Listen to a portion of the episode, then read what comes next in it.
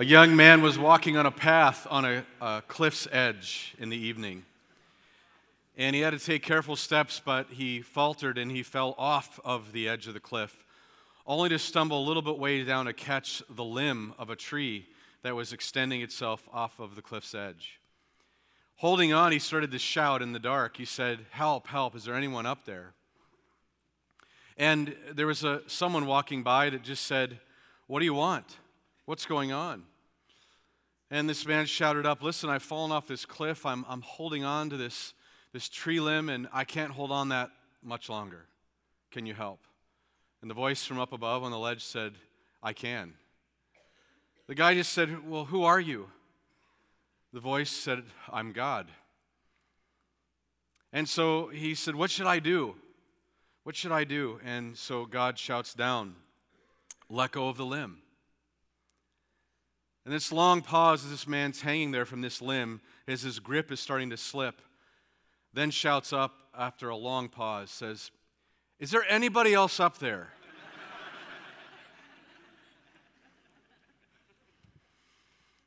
I want to talk about faith because I think sometimes we find ourselves in life hanging on this limb called Christianity, called our faith. And when we read and study Scripture, we start to unpack it and we hear things about what God asks of us, like let go of the tree. And then it changes, right? Our faith is then put into question about how much do we really trust a God that we say created the world, that we say is in charge of all things. You see, I think a lot of us in our world today are hanging on a limb in faith and maybe need a better understanding or definition of what faith really is. I think there's a lot of people out there today that believe that there is a God. A lot of people in church culture today, and as we call the term religion, operate and say, I do believe that God is out there and He's done some things. But as far as giving me instruction, as far as me taking steps to live out what He's called me to do. Uh, is there anybody else up there? Because often we just want answers that fit what we want the result to be. We have a series we're starting called More Than a Feeling. And we were very excited to start this series. And let me tell you kind of where that derives, kind of why do we pick series in certain ways. One is we see what's happening in the world. And what we see in the world is there's a real big misunderstanding of what faith is. Many people just think it's some ideas about God and, and, and some optimism, and we'll talk about that in a minute. Others, uh, another way we look at it is what's happening in our church. And often I'll hear people in our church just talk about feelings and faith. They'll attach this idea that if, if the songs are, are you know, lined up and it gives you kind of that good feeling, and it's not wrong, but it gives you that, oh, this feels so right. My faith is stronger this week. And we've attached that feelings are such a large part of faith, and faith is so much more than that. The third area, really, that helps at least me decide where we're going to head in a teaching series is not just the world and not just what you're struggling through, but what I need. And as I've been researching just about faith and unpacking it, I am amazed at the depth that we can look at when we start to study this idea of faith. It's eight weeks long. And today we're going to dive into Hebrews chapter 1, but we've all, we have oranges all over. Those are oranges are yours to take. Um, we found out somebody was deathly allergic to oranges, and so uh, we've t- sent them to another church. No, I'm just teasing. Um, they're somewhere sequestered so we don't hurt them. But what, we have a couple hopes for this series. One would be, is this, this being a metaphor, and all metaphors aren't perfect, but when we started to look at faith, faith isn't just all these parts. I think some of us have this perception that faith is a bunch of things put together. When we look at faith in the Bible, uh, faith is just one thing. It's given by God, it's, it's measurable, meaning Jesus will say some have little faith, some have great faith, if you have the faith of a mustard seed. What we want, really, our hope is first that some all of us would just start to peel back the layer. Because when we start to peel back the layer of an orange, there's segments to it, but it's all an orange. And we know that as you peel an orange and you might eat it or whatever you're going to do with it for cooking, you might find that sometimes the oranges aren't that good. I think the first hope and prayer that we have as a church for you, for me, so we start to peel back the layer of our faith. Let's just peel off the layer and start to honestly talk about what is your faith? I, I would challenge that some of you don't have faith, you have belief that God is around, doing some things, real in some ways. And we want you to peel back that faith. The, the second hope really would be that your faith would grow. And as we're going to find that, that, that as we peel it back and discover what our faith is and isn't, maybe some of you are going to find yourselves asking God, I need more. I need more. And then thirdly, I, we, we would hope and pray that, that we would be a church that when we start to peel back the layer of understanding faith and then start to figure out, God, I long for more faith in my life, that you would respond to that faith. Because as we're going to find, faith that has no living response is simply knowledge and belief in a God, but doesn't live itself in life is really not faith at all. And we want to dialogue that, and we're going to do this uh, going through many of the narratives in the gospel, and the Bible is filled with stories of faith, many stories of faith. We want to challenge you that way, and I'm going to give you some homework, and hopefully you'll be able to go away from here and, and, and really start to think and, and challenge yourself on what does your faith look like? It's so much more than just feelings. And so we're really going to anchor ourselves the entire series around Hebrews chapter 11, verse 1. Hebrews is, is a book written, uh, it's not sure who exactly wrote it, but it's written to a, a persecuted group of people, these Hebrews that are, are, are struggling and struggling in their faith. And so the writer immediately in Hebrews chapter 11, 1, uh, does this thing called what's called the, this the faith chapter. It's the, it's the hall of fame of those who lived out their faith. Hebrews 11:1 1, it says now faith is confidence in what we hope for and is the assurance about what we do not see. And we all want to this morning I want to break that apart a little bit for you and help you give some get some deeper understanding and maybe some different terminology begin to dialogue about your faith. I would contest that many again in our area have lived a life very religiously and have a belief about God, but maybe have not experienced faith. And so, th- this is where we're heading in the series. I'm going to pray. I want to ask the Holy Spirit to do His work uh, because I am flawed and broken, uh, just like many of you, well, all of us. And we need God to really His presence and His Spirit to do something us in changing our faith. Let me pray for us. Father, we pray right now that as we launch in an eight week series, God, that your spirit would be moving in in our lives, peeling back the layer of our own faith, if there is some or isn't. God, and would you bring us more faith? Would you grow our faith? We pray this in Jesus' name. Amen. So let's just talk a little bit about faith. Faith is always a gift from God. Contrary to what many people think, is that they can they can create faith or there's a workshop for faith. It reminds me of the story of the young man who goes with his father and gets his license. Then he gets his license, and as they're driving home, he passes the test, right? They're written and the driving. And so he passes the test and he, he looks at his dad. He said, Can we go home and talk about driving privileges and how we're going to work out the car? You know, that's usually how it works, right? Right away, they want to know when they can use the car. The dad said, you know what? I want you to take some time. I want you to get your grades up. Let's, let's get those increased. I'd like you to study your Bible more. And thirdly, I'd like you to get a haircut. This is what the dad tells him. And so the son goes away for a month, and the son comes back a month later and says, Dad, um, I've done what you said. And this, the dad said, I'm so proud of you. He says, Yeah, Dad, I, I've gotten my grades up man, I, have studied and read the whole Bible. I mean, I, I have just really gone after and, and I've read the Bible.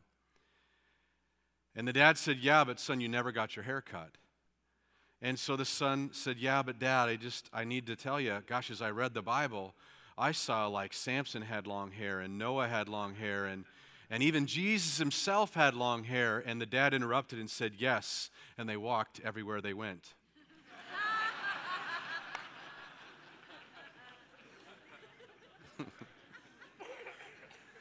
so, what it is, what is it in us that thinks that works in us earning faith? I think it says here you have to understand that God gives faith. It's not earned. It's not some things we do for God and then he, he's like, I'm proud of you. Here's a little bit more. Uh, God just grants faith. We would say in our world today that there are people that are live in horrible situations around our world today, great adversity, that have unbelievable faith. We're going to read stories about Jesus saying, someone who could give a mite, a half of a penny, I think, it's an eighth of a penny, it's, it's nothing, and say, it's great faith. How, how does that measure? Faith is from God, it comes from God, but it's also to be, faith, the idea of it is to be persuaded. It means to come to trust in God, uh, to have a firm foundation and a belief. We know that faith is not just important, but critical and vital to our faith and to our understanding of what it means to be a Christ follower. It says in Ephesians, For it is by grace. Do you understand that? Grace is not something that you've done. It's by grace. That means the grace God offers through the death and resurrection of Jesus Christ. For it is by grace you have been saved, through faith. Hmm. So I, I can't earn God's favor by doing all the right things, getting the haircuts and doing all the right things right, and staying away from the things that are bad. God, I don't, I don't sleep around, I don't get drunk, I, I don't cheat on my taxes, right? I don't lie that I'm not sick and, you know, I'm, I'm really not sick and I didn't go to work. Whatever it is, we start to kind of create these medals and we think we can earn that. It says, no, you've been saved through faith. And it's not from yourselves, it's a gift of God, not by works, so that no one can boast. It comes through this conduit of faith. But also in Hebrews 11, we'll say that without faith, look at that, impossible to please God. You ever thought about that? Again, we can go back to God, I got a haircut. You know, God, I, I did all the things you wanted me to do. Aren't you happy with me? And it says here, the Hebrew writer says, without faith, it's impossible to please God. Merit and, and good deeds and, and making sure that you're not as bad as your neighbor is not pleasing to God. In fact, God calls that religion. He'll say this all the way in the Old Testament that your traditions and your sacrifices without faith it just smells bad. It's not good. I don't want it. The Hebrew writers giving us a great picture. Without faith, it's impossible to please God because anyone who comes to him must believe first that he exists and he rewards those who earnestly seek him. Faith is not only essential for our salvation, but for pleasing God. Thirdly, really, uh, faith is going to be tested. James is really the first book of the New Testament that was written. Not necessarily in that chronological order, because James is more to the back of the New Testament. But James, the half brother of Jesus, gets out of the gate closest to the time of when Jesus has died and resurrect. He, he writes this. It says, Consider it pure joy, brothers and sisters, when you face trials of many kinds, because you know that the testing of your faith produces perseverance. We're going to be tested. Our faith will be tested. Some of you this morning are hanging on a limb off of the edge of a cliff and your faith is being tested. Because God might be shouting, let go. And you're going, gosh, I don't know what's below. Isn't that really kind of what, when we talk about testing faith? Testing faith isn't the lights come on and you see that you're only four feet from the bottom and you can let go and it's easy. Testing the faith isn't, okay, God, I'm gonna, God's going to show you the, the parachute or show you the, the, the bag that's going to catch you. Faith has everything to do about trusting God and not knowing. And can't we see that through our Bible? So much more than just seeing the outcome. Remember Shadrach, Meshach, and Abednego? We talked about that a few months ago. And remember their words to Nebuchadnezzar about when he's about to throw them into the furnace, and he says, like, aren't you afraid? I'm paraphrasing here. He says, aren't you afraid? Says, I'm going to th- I'm going to do this. He said, listen, we know God can save us, but even if he doesn't, even if he doesn't have a safety net, we're still going to let go and have faith in what his outcome is to be. So, faith not only is essential for our knowing God and being saved, faith is essential in us pleasing God. Faith is always going to be tested. And that's sometimes, I think, difficult in our Western culture because our testing looks a lot different than people who are in Syria trying to follow Jesus. Testing of our faith here in Green Bay looks a lot different in an African country that's starving and kids are starving and praying for a meal and food. We go down the list. Our adversity and our perseverance and our testing looks a lot different. So, a couple thoughts just for us this morning to, to anchor in on. First, faith is not a feeling. Because couldn't we say that Abraham, as he's taking his young son, son Isaac to sacrifice his son because God said, let go and do this, I'm sure that he isn't humming the Boston tune and feeling like this is more than a feeling. It's so great. I feel great. This is good. I'm sure that Moses, as he's standing in front of his stepbrother, threatening death and all the plagues that are going to come, and then he's going to help the Israelites flee Egypt, and then they're going to not like him. I'm sure he's going, This does not feel good. We could go story after story that faith isn't about feeling. Because often, friends, I don't know if you felt this, there are times in my life about my faith journey don't feel good they don't feel good. More often than not, the feelings aren't fun.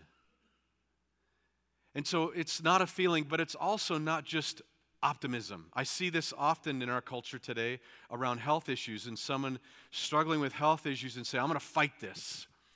And I don't say that's a bad attitude. You can be optimistic, but faith isn't wrapped up in optimism. Could you imagine Gideon when God says, take your 30,000 that's going to fight 300,000, that's too many.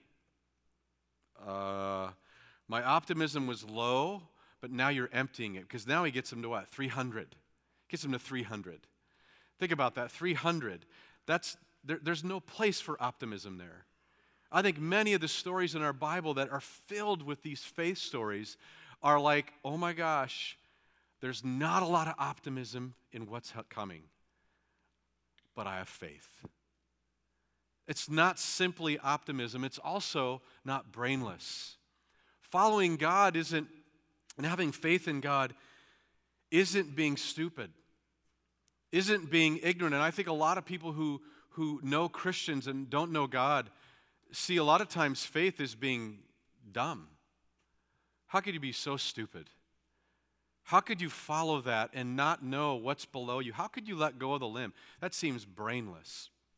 You see, faith isn't brainless, it's filled with a certitude, a surety, an understanding, uh, an anchor, a foundation that so transcends this idea of just optimism.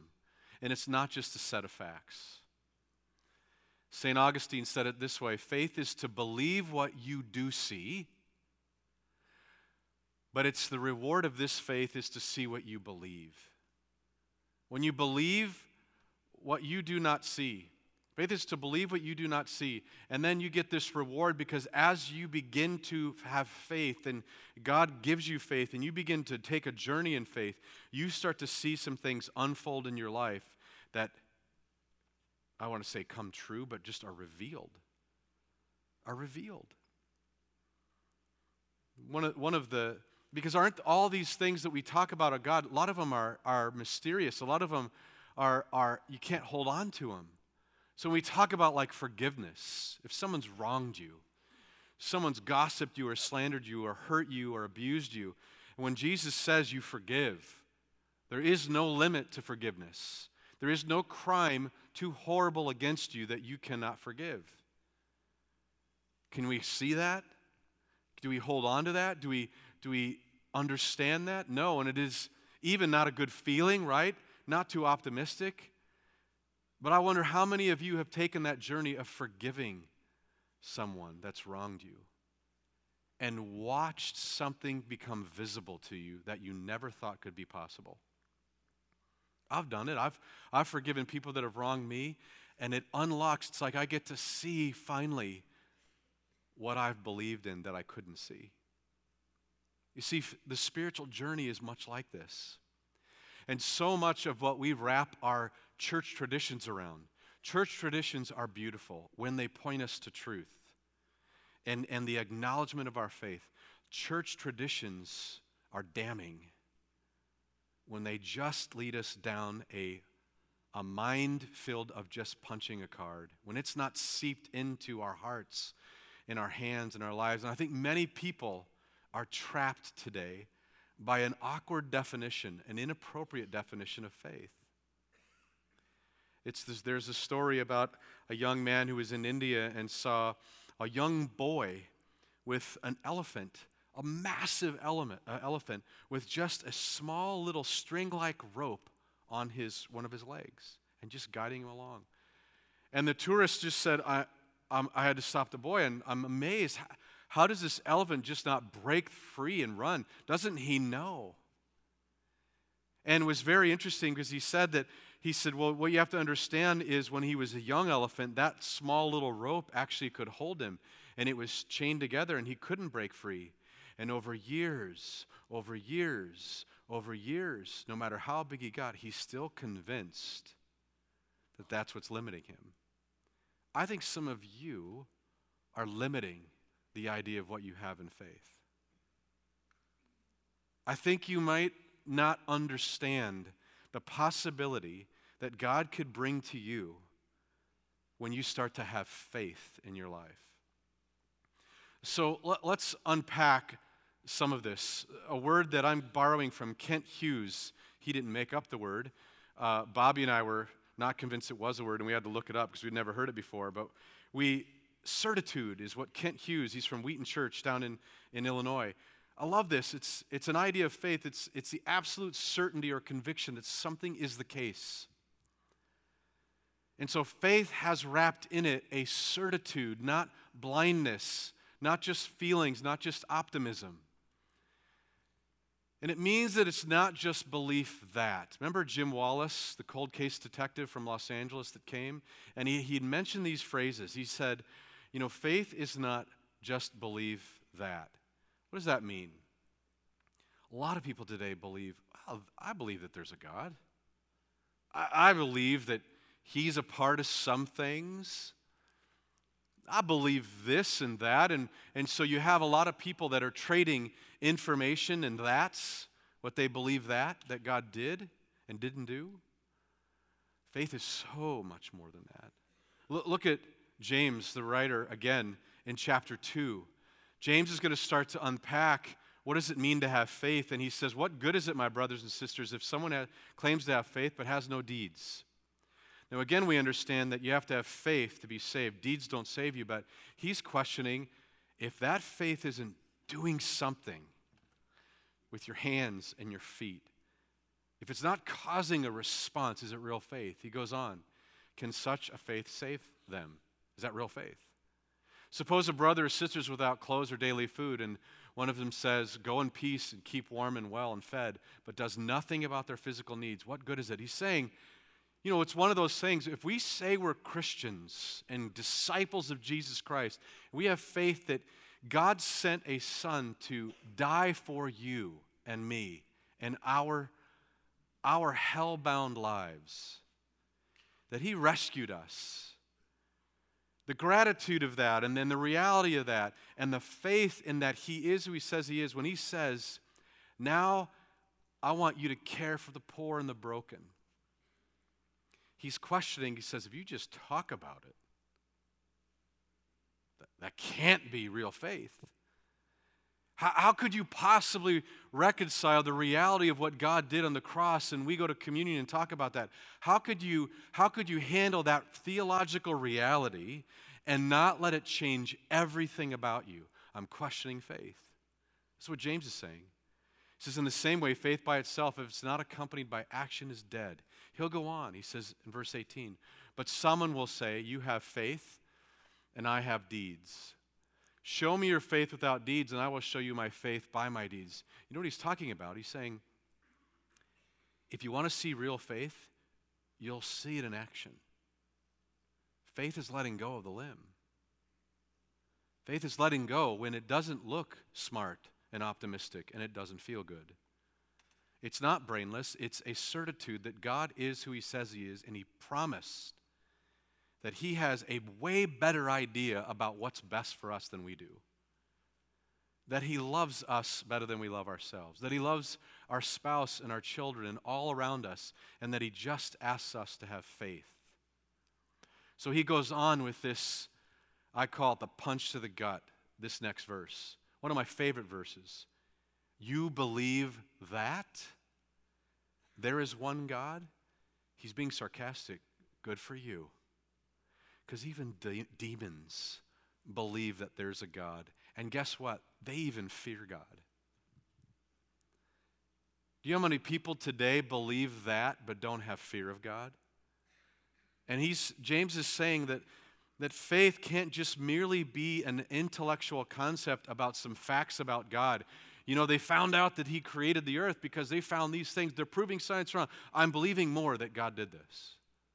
No, no. This idea is not about f- believing that God exists, it's really a, a belief in. And friends, faith could be more defined about a belief in the promises of God, in the truth of God, whether I can see it or not. And so we look at the verse, Hebrews 11, and I want to break this up in the time I have left. And I want you to look at two sections. It says, Now faith, this, this idea of certitude, is, is confidence in confidence in. You know, sometimes the word confidence doesn't just give us enough. And so the different versions of Scripture trying to really break out this word or define this word, uh, hypostasis, it's, there's different ones. And if you see the ones to the left, it says confidence or assurance or substance. And I love this one the title deed.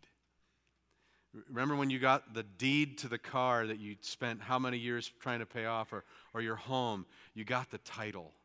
Having the title was a what? A surety, a, a certitude that you were the owner. It was yours. There was no mistaking.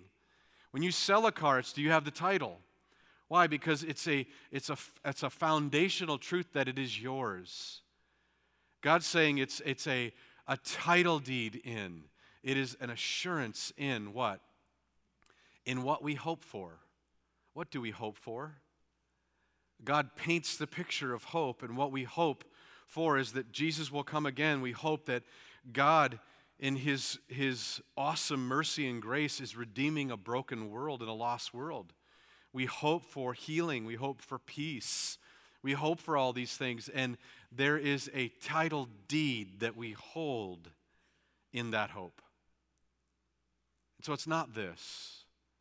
Oh Lord, I pray you fix our government because if that guy's president, I'm out. Right? Oh Lord, I, I, I pray, I hope you show up for this. I was just telling the last service to go, I'm not against like life insurance policies and all this stuff, and I'm working with somebody at church, but the process is awkward for me. Have you ever thought about this? Because in one way, it's saying, God, I don't know if you have years ahead figured out for me. And so it's this tension I have is God asking me to do this because he can't or won't, or is just my assignment, right? Or is it a response of a lack of confidence in, in him? Now, I'm not telling you don't have life insurance. Please don't hear that. I'm saying the process just challenges my faith. What's my title deed in?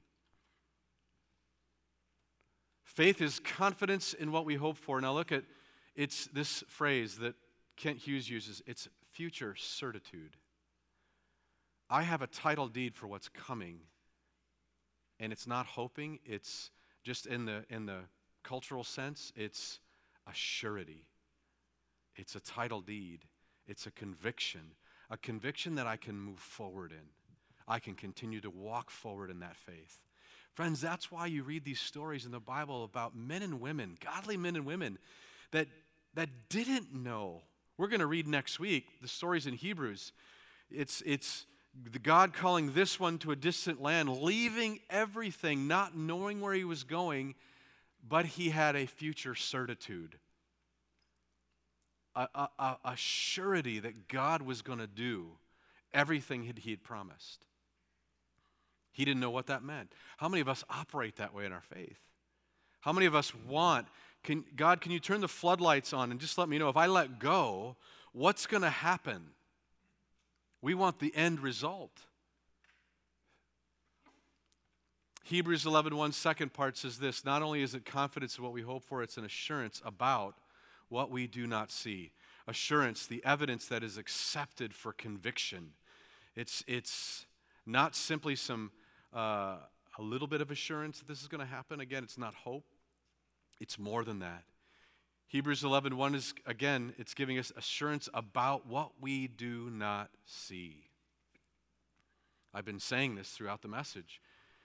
How many things of the faith you just, you just can't hold on to? How can I tell you that when, when you have faith in God's provision for your life and you become a giver, not just in tithing to the church, but a sacrificial giver and seeing people in need, that you can't outgive God. And it's not that you all of a sudden win the 1.5 billion lottery, it's that you start receiving stuff that you can't even imagine that you were. It's, it's, not, it's almost not tangible. You receive blessing most of the spiritual life, friends, is so beyond the physical of what we can hold and touch and see. The scripture says that this world is not about flesh and blood, but about the spiritual world, the realm around us. And what does it say? It says, the evil one is like a roaring lion, seeking to devour.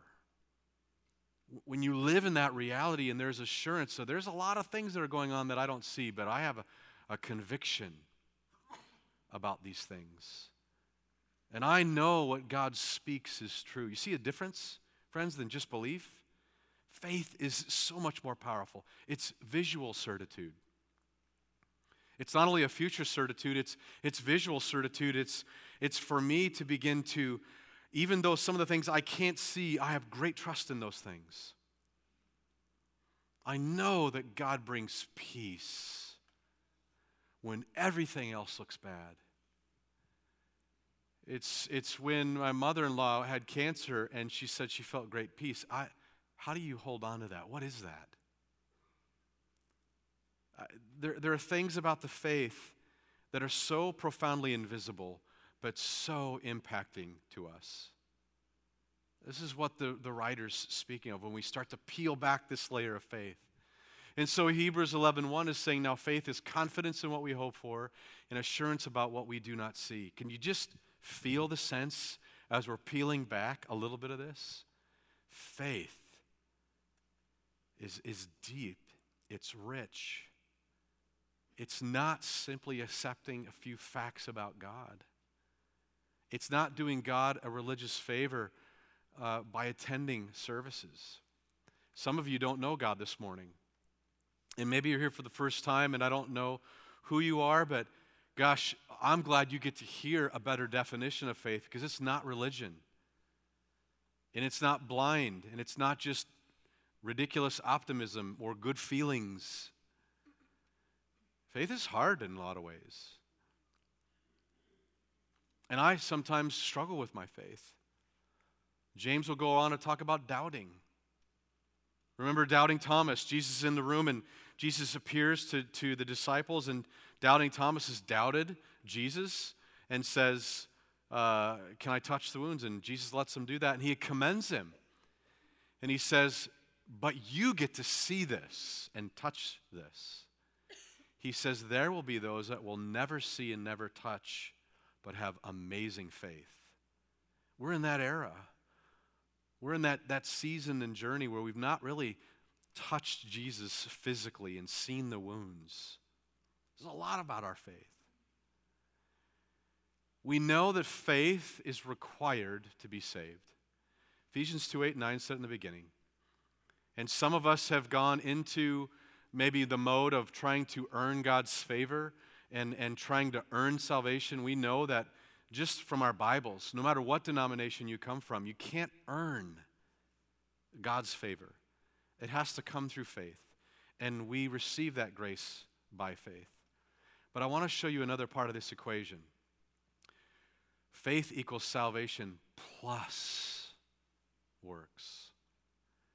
That doesn't mean your works save you. It just means when you have faith, it not only saves you, it also creates a living response. That's what James is getting at. James is getting at listen, friends, if you have a faith and it's not living out in your life, it's not real faith. That's a belief that. That's an idea about God. That you may be a good person, you may be living morally. But as we found out, there's no credit in heaven for that. There is, you only please God with what? Faith. Otherwise, it's impossible to please Him. You're only saved through faith. And that faith should produce something in you a response. That faith in the midst of hanging off a limb this morning, because some of you are, it, it should elicit a response in your life that I have a visual and future certitude that God is who He says He is, and He knows what's best for me. And so you let go. Why does faith look so crazy to the rest of the world? Because in some ways, it, it probably is. They don't see it, they don't have that certitude. Faith is not, again, heading to a class in college and getting all the facts and saying, I feel informed. The percentage is good. The chances are that God is good are good enough for me to risk it. Mm-mm. Faith is this conviction and assurance and this title deed that God is, is who he says he is. As we go to communion today and we go to response, really that, that is our prayer this morning. The scripture says that if you know God this morning, that you are asked to do this as often as you can. Did you know that? The Bible says do this all the time. You could do communion service at work, you could do it at your house with friends. What is the purpose of communion? The co- purpose of communion was not salvation, it was a reminder, as Jesus' own words said in the gospel. He says, I do this so that you remember me. Remember what? Of what I'm going to do for you. I'm going to die on a cross for your sin. I'm going to save you from eternal damnation. I'm going to then offer for you a way to have relationship with my Father through faith. I want you to remember that. I want you to remember that as good as you think you are, it's not good enough. I want you to remember that. I know best who you are and what you're about and what's best for you. I want you to remember that. I, I am going to allow things in your life to test your faith. I, I want you to remember that when you're holding on to that limb that's extended off that cliff in your life, that I have you. I want you to remember that it may not end the way you want it to, but I want to see how much faith you have. I want to peel back the layer of what you're calling faith, and I want to see. And friends, when we begin the living response this way as we go to communion, you get perseverance. And then you start to pray for more faith. And that's my challenge for you this morning. Could you take communion with a family member or a friend and go up there and look at each other in the eye and maybe just admit, my faith is small.